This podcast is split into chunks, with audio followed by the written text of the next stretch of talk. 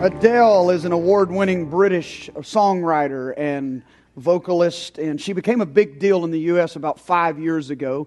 I don't own an Adele album. I've never bought an Adele song, but if you've walked into a mall recently or gone into a store where they play background music, you have probably heard Adele's voice. She has many records and number one songs, and one of them is Rumor Has It. And you can't, it's one of those songs you hear you can't get out of your head because it has, just repeats itself over and over and over and over again. And it has that crazy different jingle. And, uh, uh, and, and, and so here are the words. Carolyn sang it a moment ago. Sam sounded better to me than Adele, but um, she sang this a moment ago in that soft spoken bridge all of these words whispered in my ear tell a story that I cannot bear to hear. Just because I said it, don't mean that I meant it. People say crazy things. Just because I said it, don't mean that I meant it. Just because you heard it, rumor has it. And then it goes into the course. At the Hammersmith Apollo in London in September of 2011, when Adele was doing a concert and she was telling the story behind the song, she was speaking to the power of words she said there was actually a time when a rumor spread, even among her closest friends, and they believed that she was in a relationship with a guy that she had never met simply because of the power of gossip. And so the word, these are some of the closest people in her life, believed the rumor. And so the word, the song was written as a sarcastic response to how believable people are, impressionable they are with people's words. Her, her song addresses one dimension of the sin of gossip. Over the last several weeks, we've looked at the power of the words that we speak and see how that Jesus warns us that every word we speak is being recorded and one day we will stand and give an account for the use of our tongues.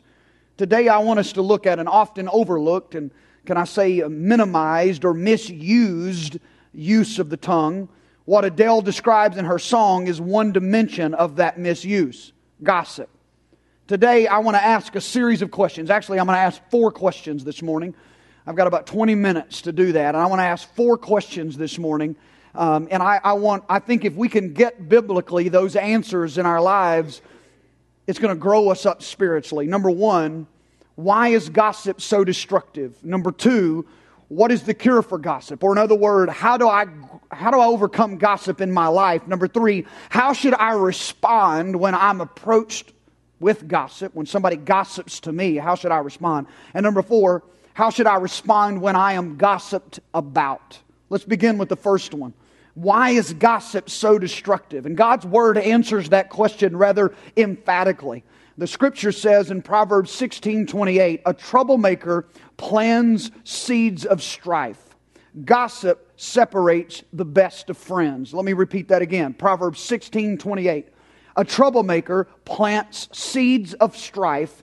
Gossip separates the best of friends. One of the reasons gossip is so destructive is because it destroys friendships. There's another proverb in Proverbs 20 and 19 warns against even associating with a gossip by saying this He who goes about as a slanderer reveals secrets. Therefore, do not, asso- do not even associate with a gossip. There is so much power in our words that can be used wrongly and become a destructive tendency in our life that the Bible tells us don't even associate with people we know to be gossips because there is so much destructive power. It will destroy lives, it will ruin relationships. Gossip destroys friendships. Another reason gossip is so destructive is because it brings irreparable damage to a person's character. If I gossip to you, I plant a negative idea in your mind about someone, or I might confirm a suspicion in you that you already have. And even if you argue with me and you push back against the gossip, I have created room in your heart for doubt. I have planted a seed about that person's character that will work in your mind. And if I involve three or four other people in my conversations, then I've created a majority opinion about your character in my little sphere of influence. My words, my gossip can become the accepted sentiment of your character. I can literally shape what the office thinks about you by what I say. I can literally shape what that small group thinks about you by what I say, what your friends, what the church, literally what comes out of my mouth. I can change people's perception of you because of truth or untruth, whatever they be, rumors, my words literally have the power to create irreparable damage to a person's character. Proverbs 18 and 8 says, What dainty morsels rumors are, but they sink deep into one's heart. That word dainty morsels gives you the impression of a, of a nice little mini cupcake that's sitting there ready to be devoured. It's just so tempting. It's so appealing. But what seems so innocent, that little dainty morsel, once it is spoken, it is implanted and sinks deep into a person's heart. Gossip is such a big deal because our words have more power than we will ever realize. Like a pebble that is thrown into the middle of the pond, by the time that rock, after it's already hit the bottom of the pond, or by the time we've already walked away, the ripples of that pebble's entry into the water will long make long lasting impact after we're gone. That's the same thing when a word is spoken. It's like that pebble that is tossed into somebody's life. And after the word is settled and we have gone, the conversation is over, the ripple effects of how that impacts somebody goes on and on and on. The ripples of our blunder continue to impact people's lives. The scripture says our words sink deeply into someone else's heart. What was a passing thought for us eventually becomes a real a reality, a perceived reality in somebody else's persona. Sometimes it doesn't even have to be outright gossip to sow discord in relationships. You don't even have to say a word. You can raise an eyebrow or leave words unspoken that should have been spoken. I tested this out today. Uh, I went into the foyer this morning with some of the older guys who work in the early service before it, and and uh, Robert Hawkins. I had Haley and I bumped into him eating out, and and uh, he was eating out with his granddaughter uh, that night, and so I teased him about being caught eating out with a younger woman, um, and then. Uh, so I came into the foyer with all of his buddies this morning, and and uh, and I said, guys, I saw Robert having dinner with a younger woman and they just started oohing and ahhing. And, and I said it was his granddaughter. And they said, Well, you didn't have to tell us that. We just wanted the juicy stuff. We didn't, we, you didn't have to qualify.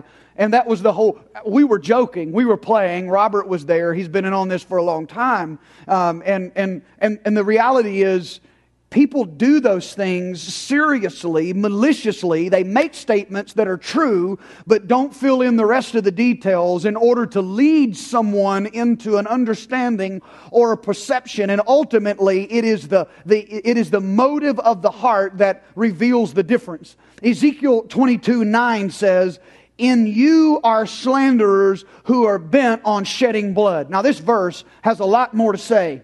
But that is a powerful statement. In Ezekiel 22, God is passing judgment on the nation of Israel because of their sin. And He's saying, In you, among you as a nation, there are slanderers who are bent on shedding blood. I never thought about hearing a slanderer in the same statement with the weightiness of shedding blood. And yet, God is saying there are people among you who are false accusers who have drummed up information in order to lead people to their capital punishment. They are falsely accusing someone of crimes they didn't commit in order to get them killed. Their slander is leading to the shedding of blood. In that case, what they were saying was literally leading to the murder of innocent people. While most people would never see gossip and consider it as uh, a powerful, their tongues as powerful as a loaded 45 caliber pistol, God makes it very clear that our words have the power to assassinate someone's character. I know it's hard for us to process it and to weight it the same, but God ranks gossip as a sin equal to that of murder and he listed it in one of the things he hates in the Proverbs. He listed seven detestable things to him, and one of them was gossip.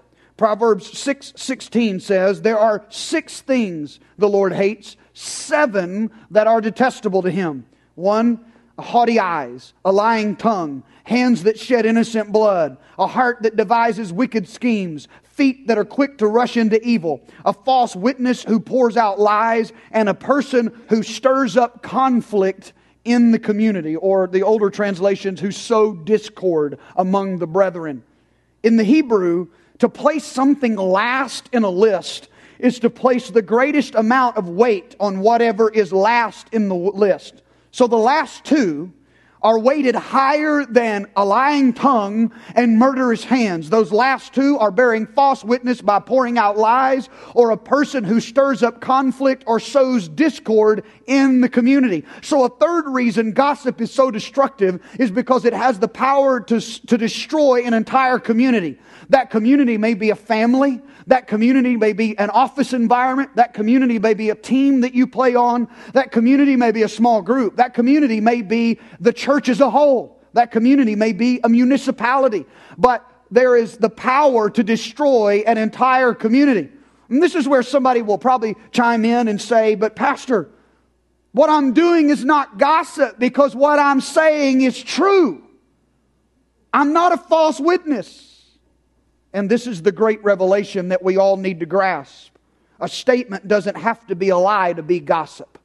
Gossip can be 100% true and still be biblical gossip if the words coming from our mouths are completely true, and yet they sow discord in relationships and stir up conflict in the community, they are listed as one of the seven things that is detestable to God. Here it is again. There are seven things listed, the last two a false witness who pours out lies and a person who stirs up conflict in the community, and there is no differentiation between what is spoken as truth and what is spoken as a lie. It is just whatever stirs up discord. Listen to James speak on the destructive power of the tongue in James chapter 3, verse number 3 through 8. When we put bits into the mouths of horses to make them obey us, we can turn the whole animal.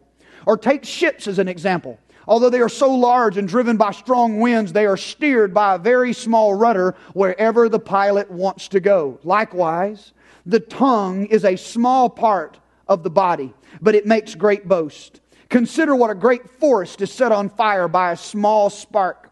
The tongue also is a fire and a world of evil among the parts of the body. It corrupts the whole body, sets the whole course of one's life on fire, and it itself set on fire by hell. All kinds of animals, birds and reptiles and sea creatures are being tamed and have been tamed by mankind. But no human being can tame the tongue. It is a restless evil full of deadly poison. This is where this verse is where we've got the theme for the entire series, Untamed, because no human being has the power to tame the tongue. Only the power of the Spirit working upon us to transform our hearts. Because if there is an issue with the tongue, the real issue is with the heart. And that is what James goes on to say. In these few verses in the beginning of chapter 3, he makes no differentiation between what is spoken as truth or what has been spoken with a lie. Even a truthful statement about someone can be destructive, but it ultimately boils down to the motive of the heart. And the heart is what James talks about in the last few verses of that chapter. Verse number 9, he says, With the tongue we praise our Lord and Father and with it we curse human beings who've been made in God's likeness. Out of the same mouth come praise and cursing. My brothers and sisters, this should not be. Can both fresh water and salt water flow from the same spring? My brothers and sisters, can a fig tree bear olives or a grapevine bear figs? Neither can a salt spring produce fresh water. As we've said for the last several weeks, what comes out of our mouths is a reflection of what is in our heart. A salt spring cannot produce fresh water. A gossiping mouth is evidence of a wicked heart. Question number two. So, what's the cure for gossip? Or how do I overcome gossip in my own life? Let me suggest the first, a few things. First of all, lighten up a bit when it comes to finding other people's faults. If our hearts are less quick to run to judgment about somebody else's faults, our mouth is less likely to gossip about them if our heart is less likely to make the judgment. Proverbs 17:9 says this, disregarding another person's faults preserves love. Telling about them separates close friends. Proverbs 17:9 in the New Living Translation, disregarding another person's faults preserves love. Telling about them separates close friends. Even the best of human effort is flawed. Even when we can review it and critique it, It's still flawed. Next time you watch the best picture from 1959, Ben Hur, see if you don't see in the chariot race behind the chariots the tracks of the tires from the camera trucks that filled it. Or if you want something more recent, check out the 1989 Best Academy Awards winner, Driving Miss Daisy. The next time you pop that in the DVD player or watch it on Netflix, pause the picture when the Alabama police officer questions the driver, and if you look real close, there's a Georgia State police officer badge on the Alabama police officer's shirt. Somebody got the wrong shirt out of the prop closet. Or if you want something a little more recent, in the movie A Beautiful Mind, there's a scene where the Noble Prize speech is given, and on the podium it says the Nobel Prize instead of the Nobel Prize. Even the best we have to offer is flawed. And what makes what's amazing to me is it's easy for all of us, myself included, to overlook the faults in us, but be quickly to rush to judgment in the faults of everybody else.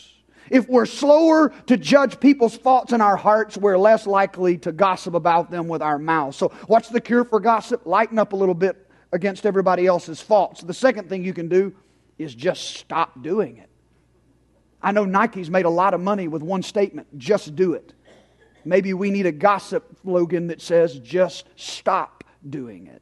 Proverbs 26 20 says this Fire goes out for lack of fuel and quarrels disappear when gossip stops.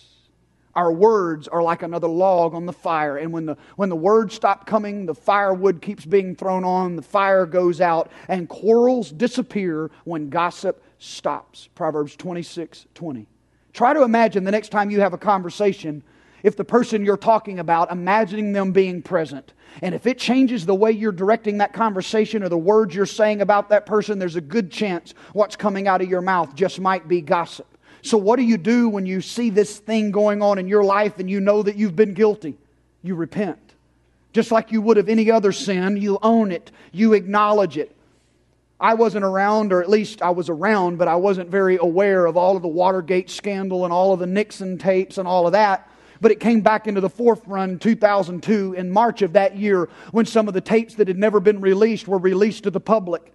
And when those tapes were released in 2002, there was a conversation between Billy Graham and Richard Nixon. What was thought to be a private conversation between a pastor or a preacher and a president was all of a sudden made clear for everyone in the world to hear. And on that statement, on that recording, Billy Graham made a statement that could be viewed as a very racial statement towards Jews. Nixon said that Jews had a stranglehold on the American media which needed to be broken because it was controlling the country. Now, I know that, that Billy Graham made that statement in private to a president of the United States, but when it was released publicly, it shed a negative light on him. Billy Graham did not argue about it. He did not try to squirm his way out of it. He owned it. He repented. He said, I'm sorry. I understand. But the words that came out of my mouth in that moment are not a genuine reflection of my heart towards the Jewish people. And there have been a whole lot of things in Billy Graham's life that shows that that is the truth. He loves the Jewish people. But he owned that statement. He repented of that statement. And Billy Graham's example tells us two things. None of us are too righteous to be guilty of this sin. And when we commit this sin, what we need to do is own it and repent for God's grace to be at work in our lives. The third question How should I respond when I am approached by gossip? This is probably the most practical thing I could tell you about gossip. How do you approach when somebody comes to you and say, rumor has it? somebody comes to you and has some slick, juicy lowdown, the newest information. How do you how do you deal with that when you're approached by gossip? Here's the first thing I can recommend to you. Say to them, "Can I quote you on this?" Because if it is gossip, most of the people that are partaking in gossip know they're partaking in gossip and know the words they are speaking they shouldn't be speaking. The last thing they want is their name associated with the statement when it's repeated. So the next time somebody dumps a boatload of gossip on you, ask them when they start, hey, do you mind if I repeat you or quote you on this statement? Number two, when they begin their gossip and you know where the road is headed and you don't want to be guilty of being in that conversation, the moment they stop to take a breath, say, You know what I like most about that person is find something in the person that is being gossiped about's life that you can bless. Find a character quality, something good about their life that you can bless. And while that person is using words either intentionally or unintentionally in a very destructive way, jolt their attention back the moment they pause and expect you to be just jump into the juice of what they're serving up. Respond to that with, you know what I like about that person is, and bless something about that person. And the gossip is going to know quickly that you don't want to be involved in any of this low life conversation. You see, that was the part of the, part of the problem is not just the words that are spoken, it is the words that aren't spoken and the gossip that we allow to continue in our presence. You see, the sin of Absalom was not necessarily speaking the words, it was facilitating the dissension. It was facilitating the discord. And I, I speak often of the spirit of Absalom. Absalom started a revolution to take the throne away from his father David. And the way he did it was sitting at the gate where the people would come and converse and they would bring their dissension and their opinions. And, and instead of standing in defense of his father's kingdom or saying, you know what I like about my father, I could give you a list of things. I know him better than all of you do. But there are some things that I want want to bless about him. What I love about his leadership and what I love about his kingdom is this. But instead of doing that, he sat there and allowed their negative words about David to be fuel in his heart for that innate desire to take his father's place. And the words of those people, facilitated by Absalom's silence, started a rebellion to lead Absalom to be king. And we all know how that ended. If you read that story, it ended bad for Absalom because God protected David's kingdom. But it was, it was a, a man who knew better but chose to remain silent and facilitate the gossip with their silence. You don't even have to be speaking the word to commit the sin of gossip. Sometimes just not saying the right things. C- can I quote you on this? Or, you know what I like about that person? Or the last one is, have you talked to that person about this directly? That's the biblical way. Don't, don't be talking to me about this. Matthew 18, 15 says, if you have aught against your brother, you need to go to your brother. So have you talked to them directly about this. Before you have any right to talk about this anywhere with anybody else, have you spoken to them directly? And then how do you respond when being gossiped about? This is hard, but it's the part of maturity. Respond gently. 1 Corinthians 4 12 and 13 says this in the New Living Translation We work wearily, Paul says, with our own hands to earn our living. We bless those who curse us. We are patient with those who abuse us. Listen to this, verse 13. We appeal gently when evil things are said about us, yet we're treated like the world's garbage, like everybody's trash, right up to this present moment. Paul said, At this very moment, I am being slandered, talked badly about, I'm being gossiped about, yet we appeal to those people gently when evil things are spoken. Respond gently. Number two, live a blameless life. There was another singer that was singing a long time before Adele ever, ever was born, uh, who, who, Bonnie Raitt was her name, and Bonnie sings a song says, Let's give them something to talk about. Well, the Bible says if you want to respond to gossip, don't give them anything to talk about. Live a blameless life. Listen to what 1 Peter 3:16 says, "But you must do this in a gentle and respectful way. Keep your conscience clear. Then if people speak evil against you, they will be ashamed when they see what a good life you live because you belong to Christ." Don't give them something to talk about. And then finally, forgive. Matthew 6:12 Jesus said, "And forgive us our debts as we also forgive our debtors." And that's exactly what it is when someone steals something from you with their words. When they steal your reputation, when they steal your, uh, your a relationship, or they steal a promotion, or when they steal something from you, they steal joy they steal life from you with the power of their words, with their slander, with their backbiting, with their gossip. They literally steal from you. In some ways, it's like there's a debt there. And Jesus said, Forgive us our debts, Lord, as we forgive our debtors, those people who have stolen from us, those people who have debts against us. And this is, this is an issue on forgiveness, whether it's words spoken against us that we've been offended by or any other area in our life. Timothy Keller suggests that our ability to forgive depends on the amount of emotional, emotional wealth that we have. In other words, if I have a vast reservoir of self worth or dignity or joy, someone might gossip about me or they might verbally assault me or walk out on me, and I can move on with my life and forgive that person because there is more joy and life and grace where that came from. I'm emotionally secure, emotionally stable. That would mean that our lack of forgiveness, on the other hand, is less about our stubbornness and more a sign of our emotional poverty. So it brings us to the question why am I so emotionally impoverished that I cannot forgive? What would it take for me to become a forgiving person? And ultimately, that is to bask in the forgiveness and the grace and the mercy of God that has been bestowed upon you. When I read that from Keller, it just really shocked me. The moments that I'm having a hard time forgiving may be less about the height of the crime committed against me and say a little bit about my emotional poverty.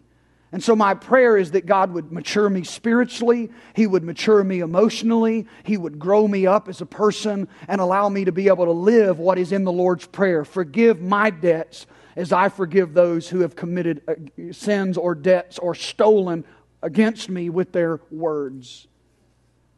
If you live long enough, somebody's going to hurt you. Whoever came up with the phrase, sticks and stones may break my bones, but words would never hurt me, didn't know what they were saying. I know we try to tell our kids that so they'll just get up and get over it, but words hurt. So we have to respond gently, live a blameless life, and learn how to forgive. And may God fill us with His grace and abundance to do just that. I want you to stand with me, if you will, all over this place this morning. And this is what I know. Um, I didn't expect when it came time to conclude the service today that I was going to give this Billy Graham type invitation where all the gossips come forward and get right with God. I knew that wasn't going to work, and if it did, there's not enough room here to handle all of us that needed to respond. I've hurt people with my words. I, I need God's help. Um, you've done the same. We've been hurt by words, and we need God to help us respond gently and forgive.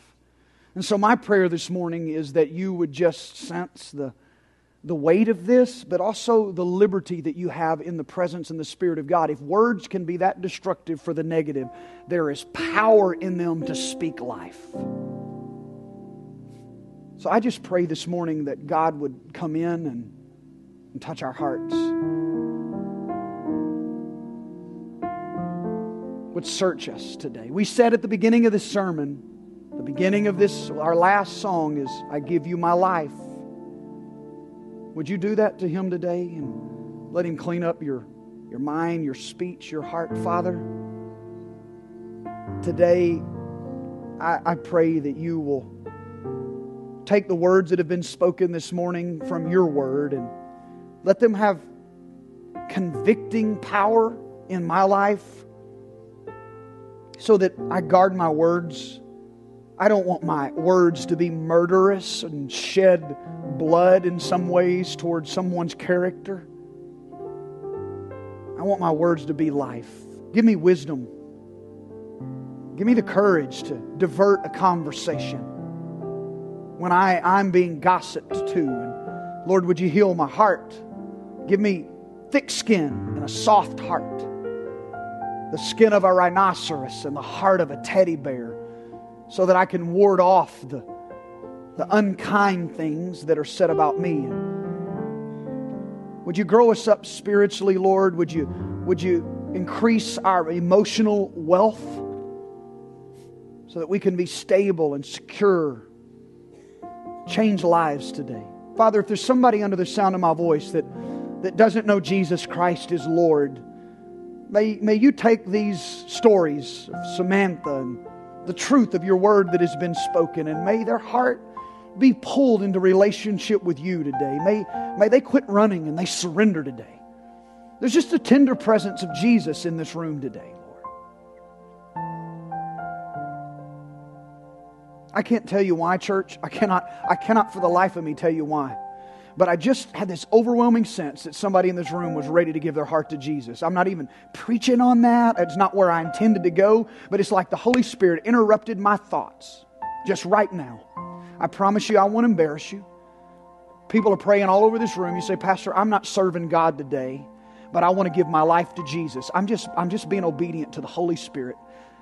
And if that's you, would you just slip your hand up let me know I'm not crazy today? Just slip it high enough. Pastor, that's me. I'm not serving God today, uh, but I want to give my life to Jesus. I sense Jesus tugging on my heart right now to surrender. Slip it up high enough to let me see it. I just thank you. Thank you for your honesty. Thank you. Thank you. Wow. I can't tell you how off the radar that was. I saw three hands respond right there. So, so let's do this. Let's all pray life, okay? If words can be so destructive, let's pray life today. Pray this prayer with me. Those, those three of you that raised your hand, it is important that you speak these words from your heart, confess with your mouth, but tell somebody when it's over that you did. Jesus said, If you confess me publicly, I'll confess you before my Father which is in heaven. So somebody needs to know you prayed that prayer today, okay? Let's all speak life in this prayer, especially those three of you. Let's pray this with faith. But the rest of us, why don't we join in and pray life with our words this morning? Would you say this with me? Dear Jesus, cleanse my heart, come into my life, rescue me. I confess with my mouth that you are Lord. I believe in my heart you are raised from the dead. Today is the first day of the rest of my life. And I commit to serve you. I give you what I am and all that I hope to be. Change me, Jesus, from the inside out. Transform my heart, transform my mind, transform my mouth. In Jesus' name. Amen. Come on, would you give God praise today?